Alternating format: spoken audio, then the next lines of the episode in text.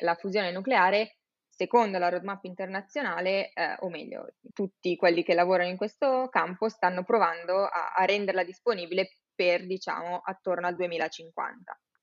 Quindi questa è un po' la data in cui si spera, ci si auspica che si riesca ad avere il primo prototipo di reattore vero e proprio. Quindi. Ok, quindi diciamo che ci sono ancora almeno 20, ancora una trentina d'anni prima che la... Trentina d'anni che saranno...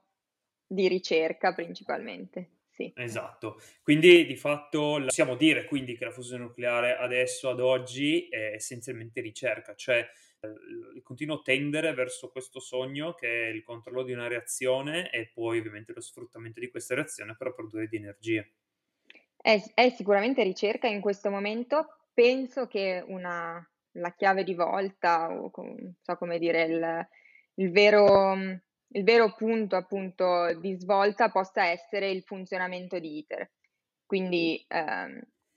se penso anche dal punto di vista degli investimenti privati, penso che il vero aumento di investimenti privati possa avvenire dopo che ITER avrà dimostrato la feasibilità di questa tecnologia. Quindi a ITER non mancano molti anni, come abbiamo detto prima, quindi siamo in un periodo in cui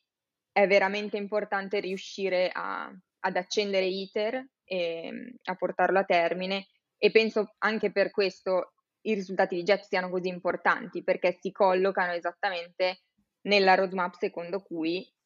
riusciamo ad accendere ITER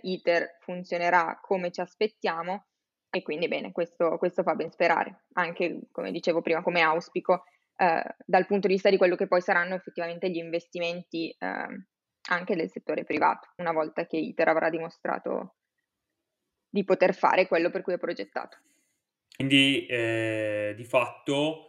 si tratta sempre di un lunghissimo cammino, e proprio questo cammino consente di imparare molto sulla tecnologia, su nuove tecnologie, su nuovi approcci, quindi trovare nuove soluzioni che possono essere applicate non solo nell'ambito della fusione, ma anche in altri ambiti, ovviamente.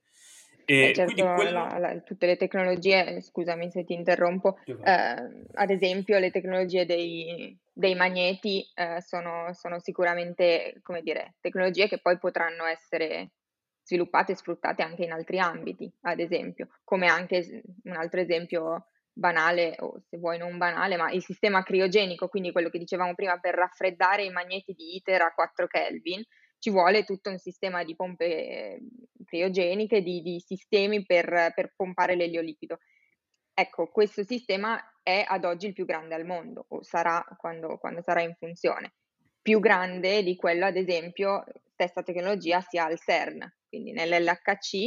che è a 27 km di circonferenza, c'è lo stesso sistema, e quello di ITER è addirittura più grande di questo, quindi, come dire, proprio dal punto di vista anche ingegneristico e delle tecnologie impiegate, ITER sarà ed è un vero e proprio colosso, diciamo.